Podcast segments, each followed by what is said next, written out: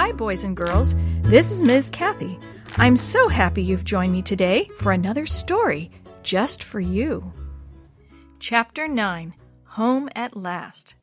Dave opened his mouth to reply, but just then the truck stopped and the back doors were thrown open. A lady in a white coat reached in to help Dave get Willie's stretcher out of the truck. Hi, Willie, she said. I'm Dr. Matthews. How are you doing? Okay, Willie answered, but what about my grandpa?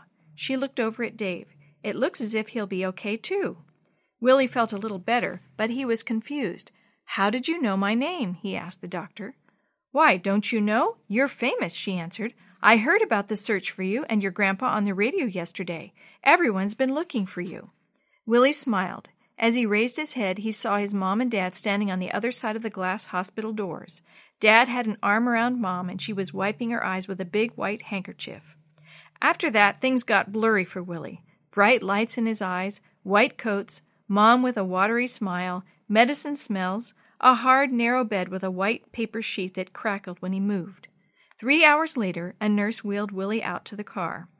But where's Grandpa? Willie craned his neck to look behind him. We have to wait for Grandpa. Grandpa won't be coming home today, Dad said as he lifted Willie into the car. He has to stay so the doctors can be sure he'll be okay. He'll be home in a day or two.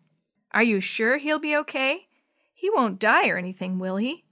Hey, where did you get that idea? Dad replied as he slid behind the steering wheel. Grandpa will be fine, but you didn't eat very well the last few days, and you didn't have much water.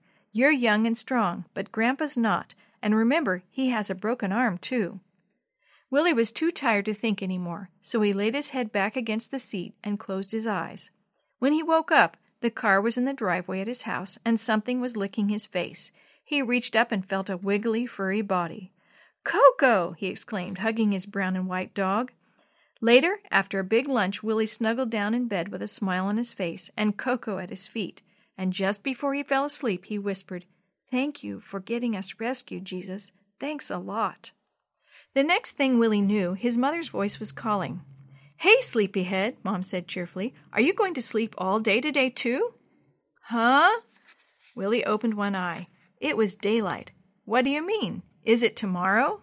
Yes, it's tomorrow, Mom laughed. Chris and Sammy called. They're coming over soon, so how about a bath and some breakfast? When Chris and Sammy arrived, they wanted to hear all about the accident and what it was like down in the canyon, but Willie had questions of his own. How did you find us? he asked, looking at Chris. So Chris told about the search and how he and Sammy had looked and looked for him. You were there too, Sammy? Willie was surprised. Of course he was there, Chris said. Sammy just smiled. Who do you think wrote down your messages? I couldn't do everything. Willie interrupted. But how did you get back so early the next morning? We never left, Sammy spoke softly. What? You stayed all night? Well, Chris replied, first Dad wanted to stay until the helicopter found you. He was talking on the radio to the pilot. Sammy continued the story. And we just couldn't go home and leave you down there. We just couldn't. So we stayed, Chris said, and we prayed for you. Sammy spoke up again. Do you remember how we wondered if we could ever do anything real with the Morse code? Yeah, Willie said thoughtfully. I've been thinking a lot about that. Soon the boys left, promising to come back in a few days, when Willie had caught up on his sleep and felt stronger. They came again two days later, bringing their Buttertub transmitters. For an hour they practiced the Morse code at the Taylor's kitchen table.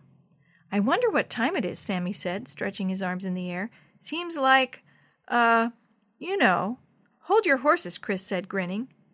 What are you guys talking about? Willie asked. Just then, Willie's mom walked in with a puzzled look on her face. What's the matter, Mom? Willie asked. I don't think anything is wrong, she replied slowly, but someone from the sheriff's department just called to say they were on their way here.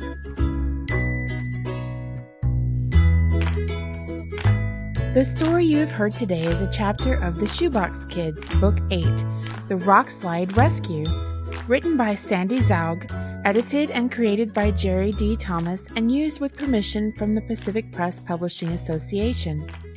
If you're interested in any other books published by the Seventh day Adventist Church, please visit AdventistBookCenter.com or call 1 800 765 6955. This podcast is a production of the Carolina Conference of the Seventh day Adventist Church.